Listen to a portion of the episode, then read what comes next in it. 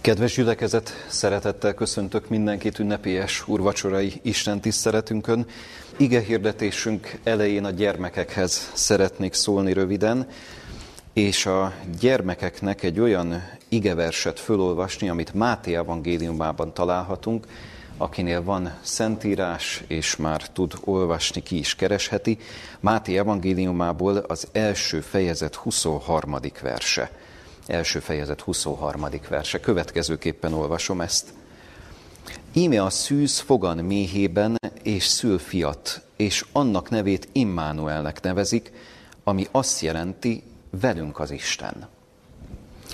Gyerekek, ez, ez egy különleges név abból a szempontból, hogy nem tudom, tudtátok-e, de Istennek többféle neve van a Bibliában, meg Jézus Krisztusnak. Ez például az egyik neve. Immanuel, velünk az Isten. Hát ez egy egész különleges név, ugye? Nem lehet azt mondani, hogy olyan megszokott, mert az, hogy Jézus, meg Jézus Krisztus, hát ilyet hallottunk már. Na de hogy Immanuel, velünk az Isten, mit jelent vajon ez a név? Mit jelent nektek? Mit jelent nekünk? Annyira érdekes ez, mert ugye egy névből is mi mindenre lehet gondolni mi minden lehet az ember fejében ezzel kapcsolatban. Gyerekek, biztos voltak már olyan helyzetek a, az életetekben, amikor ti szomorúak voltatok. Ugye, valami miatt szomorkodtunk, nem úgy történt valami, ahogy azt elképzeltük. Valami fájdalom volt a szívünkben, mert valaki mondjuk megbántott bennünket. Hát előfordul az ilyen, ugye? Képzeljétek el, velünk felnőttekkel is előfordul. Az Isten ilyenkor is ott van velünk. Ez a név, hogy Immanuel, pontosan ezt üzeni, ezt jelenti, hogy az Isten akkor is velünk van, amikor szomorúak vagyunk. Vagy még egy dolog. Biztos, hogy volt olyan már az életetekben, hogy veszekedtetek valakivel. Ugye? Valami vitás helyzet jött, és akkor aztán egymásnak esik két ember, két testvér adott esetben, vagy több, hogyha többen vannak, és akkor aztán sok-sok minden történhet. Na most ezekben a helyzetekben milyen jó lenne, hogyha eszünkbe jutna ez a név. Nem, hogy Immanuel. Immanuel, velünk az Isten. Velünk az Isten. Tehát nem csak az létezik, hogy igen, mit gondolok én, meg miket mond a másik, meg én miket akarok mondani, és akkor egymás fejéhez vágunk különböző dolgokat. Immanuel, velünk az Isten, hát az Isten akkor is szólni akar hozzánk. Még vitás helyzetben is. Tehát még egyszer, amikor szomorúak vagyunk, amikor vitás helyzet van, veszekedés van, akkor is Immanuel, jusson eszetekbe ez a név. Vagy még egy dolog, ha valami rosszat csinálunk. Hát ugye előfordul az ilyen. Valaki valami rosszat csinál, és akkor aztán tudjuk sajnálni ezt, ugye, amikor már rájövünk, hogy mit csináltunk. Ezek nehéz dolgok. Na most ilyenkor az ember annyira el tud keseredni, annyira el tud csüggedni, hogy néha még talán sírunk is, na de miért ne juthatna akkor is az eszünkbe ez a név, igaz? Hogy Immanuel velünk az Isten, hát nem hagy bennünket egyedül. Bár rosszat csináltam, bár valami rosszat követtem el, na de ő szeretne segíteni rajtam, szeretne fölemelni. Ugye mi minden benne van ebben a névben? Hogy Immanuel, velünk az Isten. Vagy amikor örülünk valaminek. De sokszor van ilyen, nem? Örülünk bárminek az életben. Kaptunk egy kis ajándékot, vagy jó sikerült valami az iskolában, vagy hogy egyáltalán egy, egy jó kis időt töltöttünk mondjuk barátainkkal, vagy osztálytársainkkal, vagy, vagy bárkivel, családtagjainkkal. Immanuel, velünk az Isten. Isten az örömben is ott szeretne lenni velünk. Örömben is, meg a bánatban is, szomorúságban is, fájdalomban is, keserűségben is, mindenhol. Immanuel, ott van az Isten, velünk az Isten. Gyerekek, ennek a névnek, ennek az az üzenete, hogy Isten mindig velünk van. Mindig velünk van. Jegyezzük meg ezt a nevet. Jegyezzük meg ezt, hogy Immanuel, velünk az Isten. Ez nem csak Krisztusra vonatkozott, hogy igen, Krisztus esetében velünk, az emberekkel, az emberiséggel volt Isten. Hát persze ez is hatalmas dolog, hogy Jézus Krisztus megszületett, meghalt értünk, életét adta értünk, tehát ezek hatalmas dolgok, na de velem is ott van az Isten. Veled is ott van az Isten. Bármilyen élethelyzetben ott akar lenni az Isten. Hát miért utasítanánk el? Gondoljunk rá, gondoljatok rá.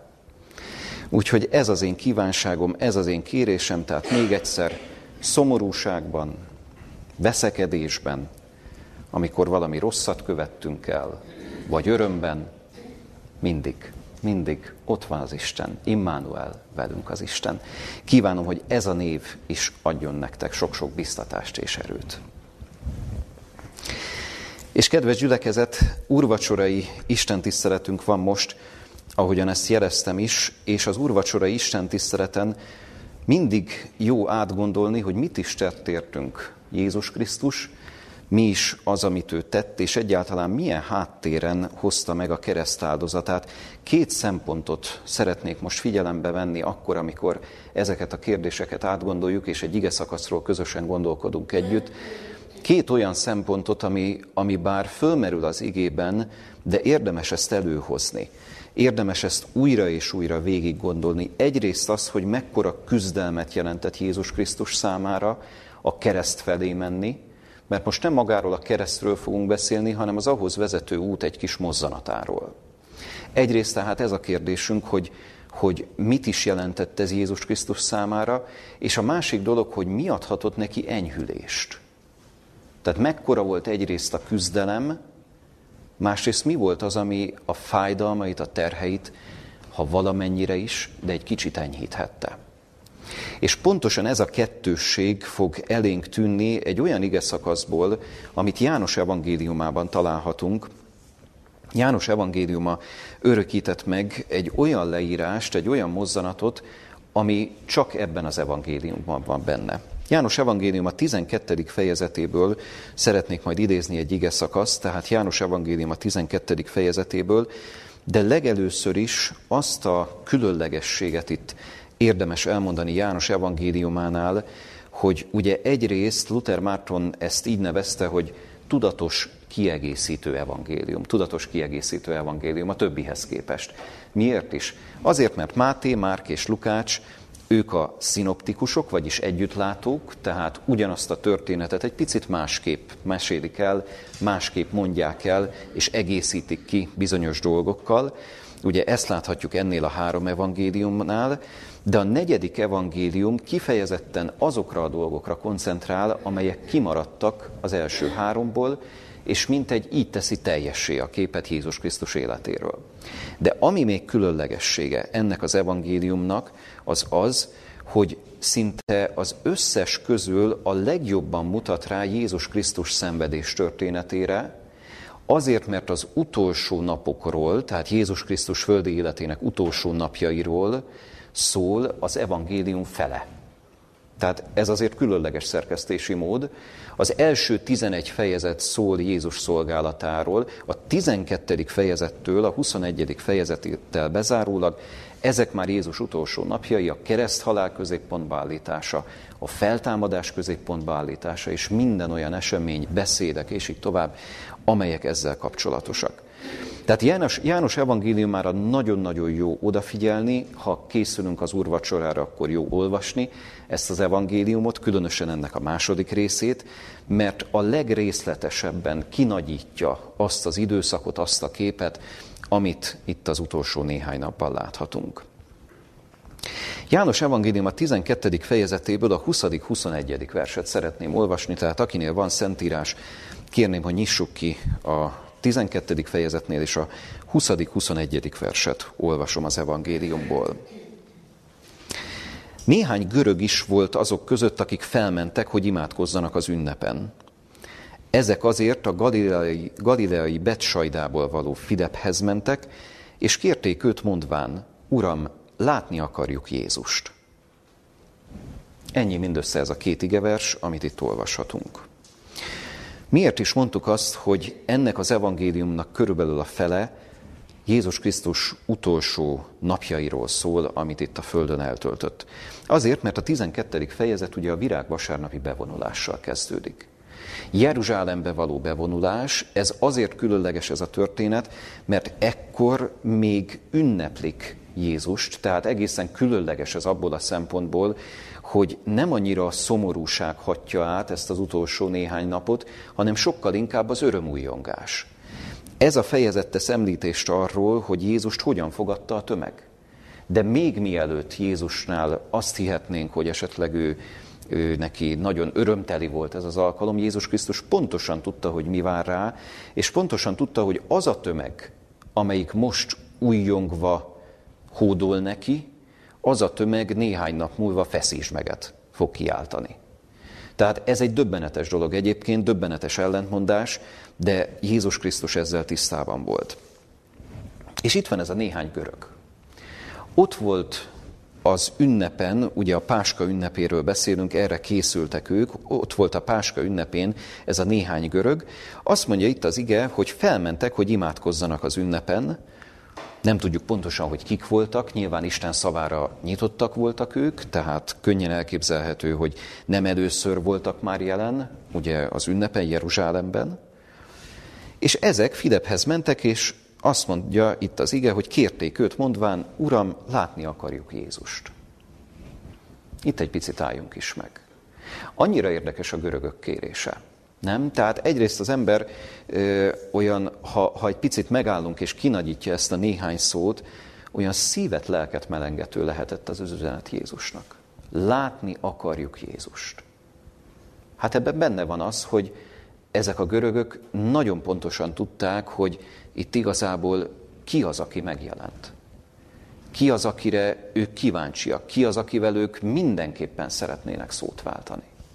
Tehát ez az, ami, ami Jézus lelkét is megmelengethette. Nagyon szép egyébként ez a kifejezés, amit itt olvashatunk az igében, látni akarjuk Jézust. Nincs benne bizonytalanság. Nincs benne egy olyan, hogy esetleg, ha van erre lehetőség, amennyiben lehetséges, akkor szeretnénk látni. Nem. Látni akarjuk Jézust. Látni akarjuk Jézust, ez bizony azt jelenti, hogy ők mindenképpen ezt célként tűzték ki az utazásuk egyik céljának. Mi a jelentősége annak, hogy éppen görögökről beszél az ige? Ezen is érdemes elgondolkodni. Görögök voltak. Nem zsidók voltak. Nem olyanok voltak, akik közel laktak volna. Mert ha Jeruzsálemből néhány ember keresi meg Jézust, és ezt a kérést intézi Filephez, arra is azt mondtuk volna, hogy igen, örömteli és sokat mondó, hogy látni akarják Jézust, de itt görögökről beszél. Ellen White mutat rá egy nagyon érdekes összefüggésre, és egy, egy egészen fontos gondolatra ezzel kapcsolatban. Azt mondja, ha végig gondoljuk azt, hogy Jézus születésénél honnan jöttek azok a bölcsek, akik őt megkeresték. Ugye mindannyian tudjuk talán, hogy ők voltak a napkeleti bölcsek. Keletről jöttek. Ha a görögöket végig gondolja az ember, ugye Jeruzsálemben vagyunk, ha a térképet magunk elé képzeljük, a görögök ehhez képest ugye északabbra és nyugatabbra helyezkednek el. Keletről és nyugatról. Napkeletről és napnyugatról kíváncsiak voltak az emberek arra, hogy tényleg ki is ő, és nem csak, hogy kíváncsiak voltak, hanem hódolni szerettek volna neki, hanem szolgálni szerettek volna neki. Nincsenek sokan. Se az egyik, se a másik esetben. Néhány görög. Három napkeleti bölcs. Hát erre nem lehet azt mondani, hogy itt tömegek keresnék. De gondoljunk ebbe bele, hogy ebben, ebben mi minden van benne.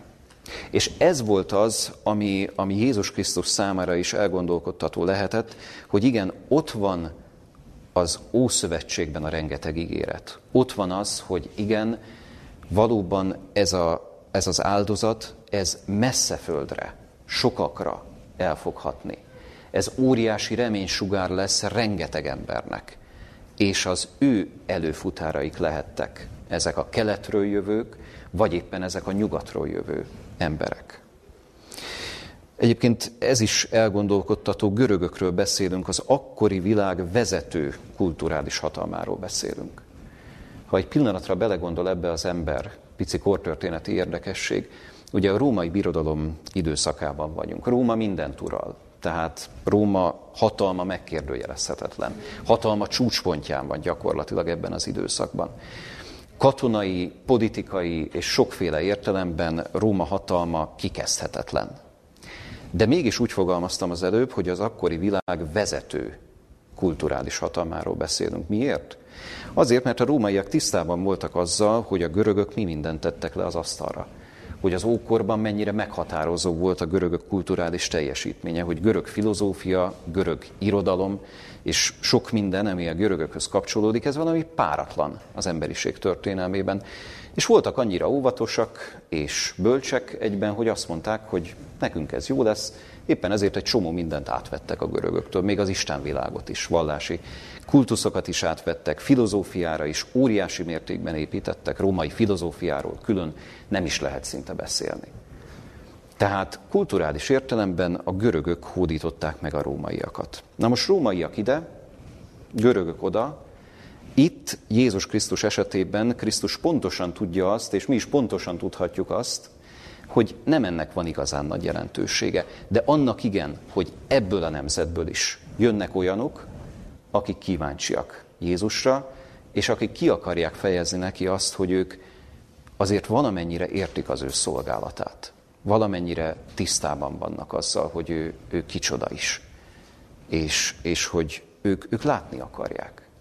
Egyébként mennyire érdekes, ha már azt mondtuk, hogy kelet és nyugat között van egy ív, Krisztus születése, és nem sokkal később most már itt vagyunk a halálánál. Itt is van egy ív. Ez, hogy látni akarjuk, látni akarjuk Jézust.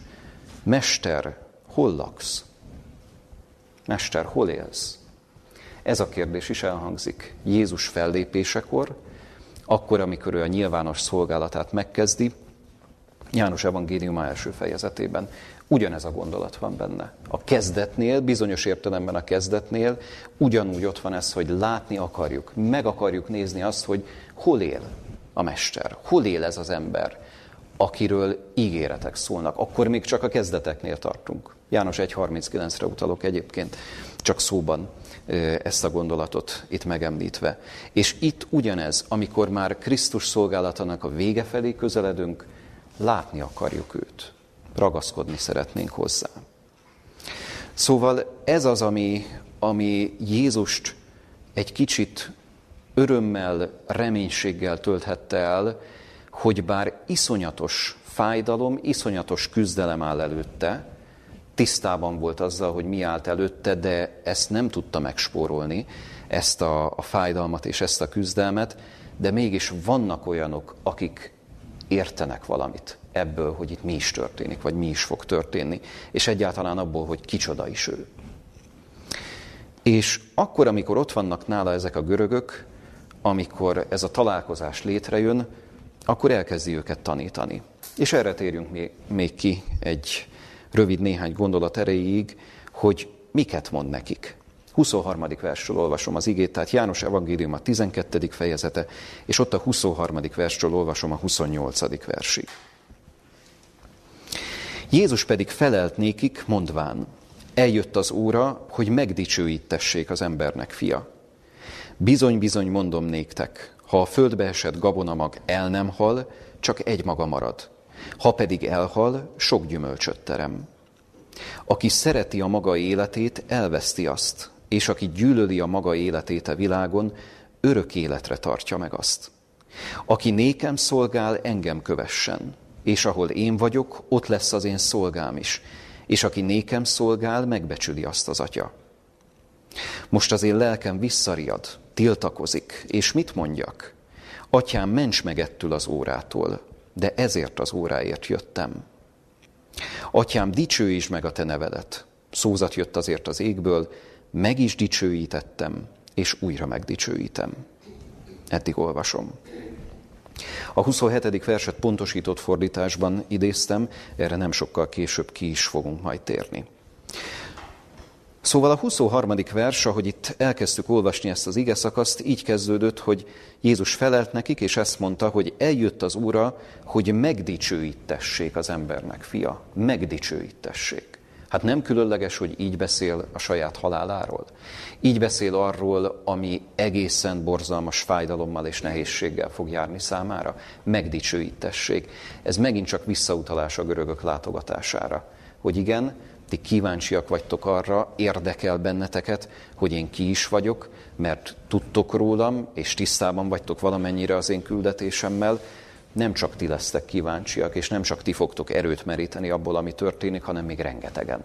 És erre utal ez a gondolat. Igen, ez valóban megdicsőítés, de még mielőtt az ember csak a dicsőséget szemlélné, azt mondja a 24. vers, bizony, bizony mondom néktek, ha a földbe esett gabonamag el nem hal, csak egy maga marad, ha pedig elhal, sok gyümölcsöt terem.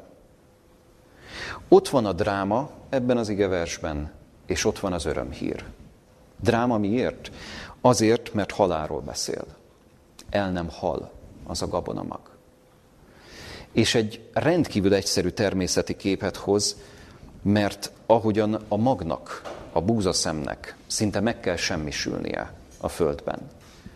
Szinte vége kell, hogy legyen. Az ember azt hinné, hogy hát abból már nem lesz semmi. Elrothat. A földben szinte semmivé vált azt mondja, abból fog majd sok gyümölcs teremni. És ez az a kettősség, ami végig érezhető Jézuson, hogy igen, egyrészt mélységesen kapaszkodik a mennyei atyába, egyrészt örül annak, hogy igen, mi is lesz ennek a történetnek a vége, mi is lesz az ő kereszthalálának a vége, és kapaszkodik ebbe, másrészt pedig, amit itt olvashattunk is, a lelke visszariad ettől, mert kikészülne boldogan az ő halálára, pláne akkor, hogyha ez a halál ilyen borzalmas, és olyan halál, amit Krisztus meg nem érdemelt, hanem magára vette. Mindazt, ami miatt ez borzalmassá lett. És ez az, ami, ami folyamatosan érezhető ezekben a gondolatokban. A 25. versben figyelmezteti a követőit, figyelmezteti a görögöket is, még egyszer mondom, mennyire érdekes, hogy a célközönség itt ezeknél a szavaknál a görögök. Azt mondja, aki szereti a maga életét, elveszti azt. És aki gyűlöli a maga életét a világon, örök életre tartja meg azt. Ne bódítson el benneteket, mintha ezt üzenné, ne bódítson el benneteket az, hogy mi mindent kínál a világ. Hogy mennyire sokszínű a világ, hogy mi mindent létrehoztatok ti, mint görögök, csak zárójelben jegyzem meg egyébként, hogy néhány napja találkoztam valakivel, aki Görögországban volt, feleségével együtt. Ő is elmondta azt, amit egyébként sokan elmondanak még, hogyha valaki a görögökkel beszél és kapcsolatba lép velük, valahogy a, a, a fenhéjázás, a magabiztosság az úgy szinte, szinte kitörölhetetlen a görögök jelleméből. Mégpedig azért, mert hihetetlenül büszkék arra, hogy az ókorban mi mindent tettek le az asztalra hogy micsoda hatalmas dolog az, amit ők véghez vittek. Itt vagyunk a 21. században, sok minden történt már, és a görögök sok tekintetben nem élenjáró nemzet már, de mégis az az ókori örökség, ami letagadhatatlan, az ott van bennük. Hát persze kétségtelen, hogy, hogy egyfelől tiszteletre méltó, de másfelől azért azt is lehet mondani, hogy azért Krisztus másra irányítja a figyelmet. És a görögök figyelmét is fölhívja arra, hogy nem ne, ne a ti saját életetekre figyeljetek. Ne a mi saját életünkre figyeljünk, ne, ne arra ö, helyezzük a hangsúlyt, hogy, hogy ehhez a világhoz kötődjünk. Isten ennél sokkal többet szeretne adni, sokkal többre hívott el bennünket az Isten. Hát ez az, amit a, a mi szívünkre szeretne helyezni, az örök életet adta elénk. Ez viszont nem a földi élet zavartalan boldogságán keresztül vezet, és, és nem a földi élet csillogásán és élvezetein keresztül vezet az út az örök életre. Egészen más ennek az útja. Na ez az, ami benne van többek között ebben a 25. versben is. És nem véletlenül mondja azt, ugyanez a gondolat köszön vissza, csak már tovább vezeti ezt a gondolatmenetet a 26. versben, aki nékem szolgál, engem kövessen. És ahol én vagyok, ott lesz az én szolgám is, és aki nékem szolgál, megbecsüli azt az atya. Ha valaki komolyan gondolja Jézus Krisztus szolgálatát, a Jézus Krisztusnak való szolgálatot, az kövesse őt. Az kövesse őt, ne mást. Ne a világ élvezeteit, ne azt, hogy más mit mond, hanem egyedül Jézus Krisztust, az ő szavát, az ő útmutatását. És a 27. versben jön elénk az a fajta iszonyú vívódás, amire utaltunk is már, és itt kell, hogy bizonyos pontosítást tegyünk a fordításban. Most az én lelkem háborog, olvashatjuk Károlyinál. Pontosabb az eredeti szöveg alapján azt, mondanánk, hogy, azt mondanunk, hogy most az én lelkem visszariad, tiltakozik. Akarta-e Krisztus ezt az áldozatot? Akarta-e feláldozni magát az emberiségért? Értünk. Egyfelől azt mondanánk, hogy igen. És ez egyébként így is van rendjén, így is helyén való. Számtalan profécia szólt erről. Csak van ennek egy másik oldala is, ez pedig Jézus Krisztusnak az emberi természete, amelyik a másik irányba akart menni. De hogy akarta ő feláldozni magát az emberiségért? Ilyen borzalmat ki kíván magának? És ez az a kettősség, ami lépten nyomon visszaköszön Jézus Krisztus küzdelmében, az én lelkem visszariad, tiltakozik. Hát nem, nem akarok én ezen az úton járni. Sőt, kimondja azt, hogy atyám, ments meg ettől az órától, bármi más jöhet inkább, de ez nem, mert ez a legszörnyűbb, ami rám vár. És ugyanakkor kimondja ezt a mondatot is, és pont ettől lesz drámai ez a vívódás, de ezért az óráért jöttem. Megint csak pontosított fordításban idézve. De ezért az óráért jöttem, nem léphetek vissza.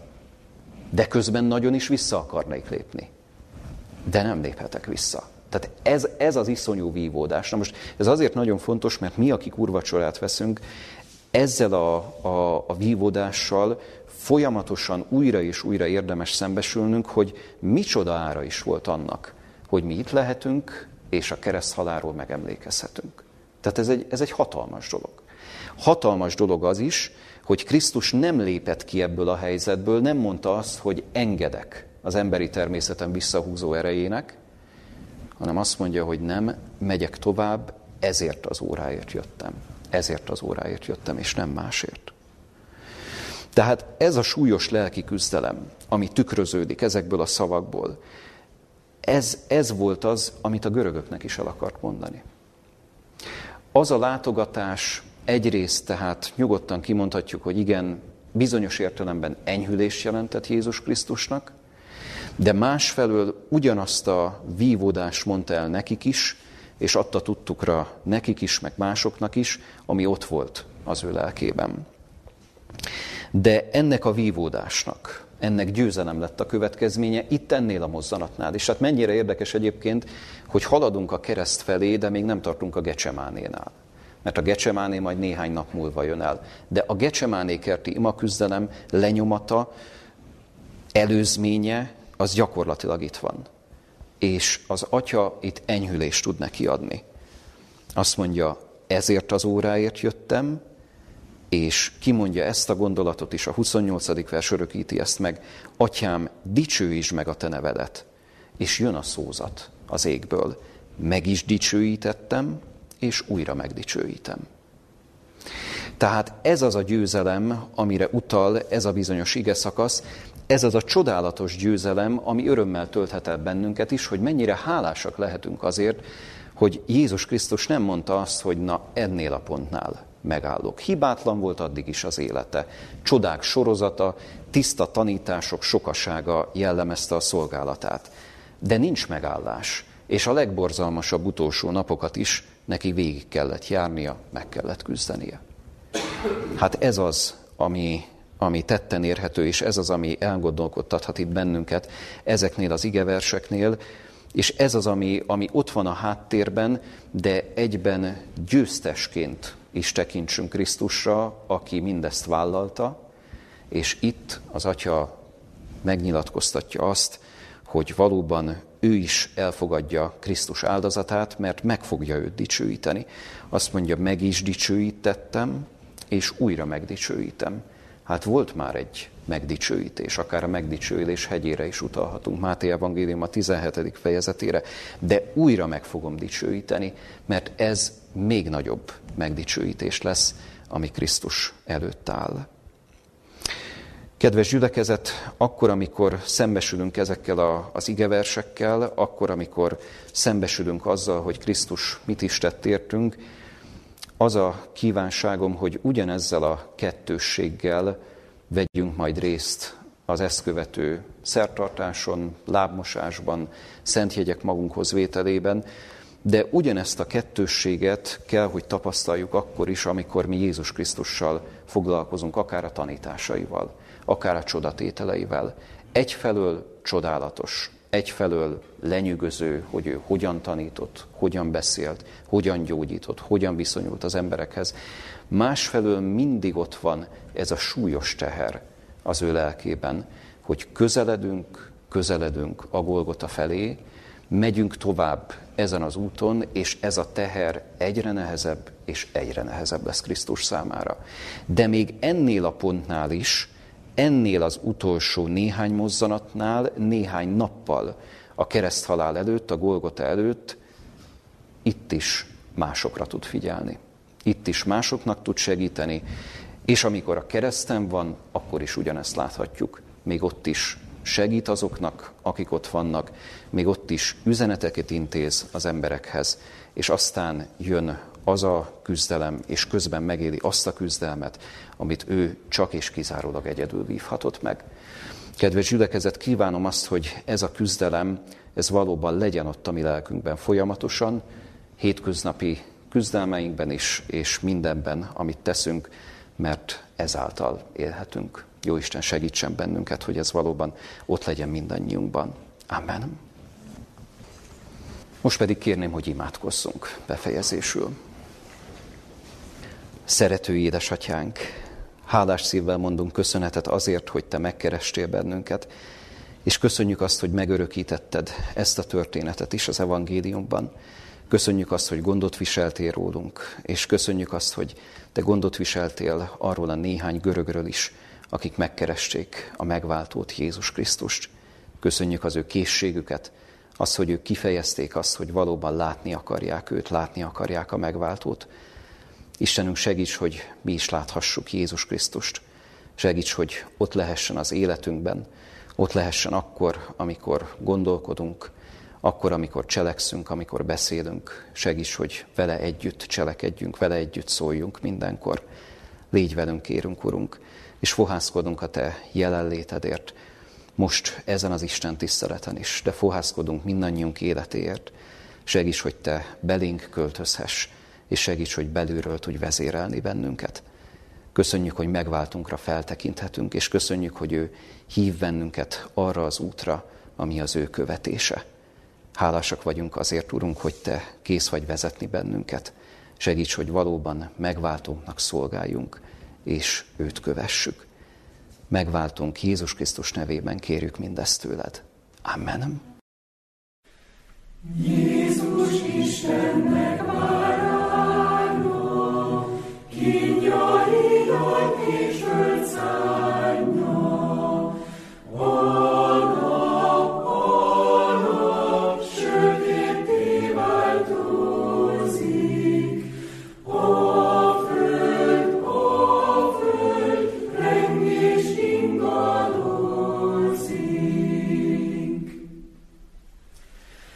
Amen.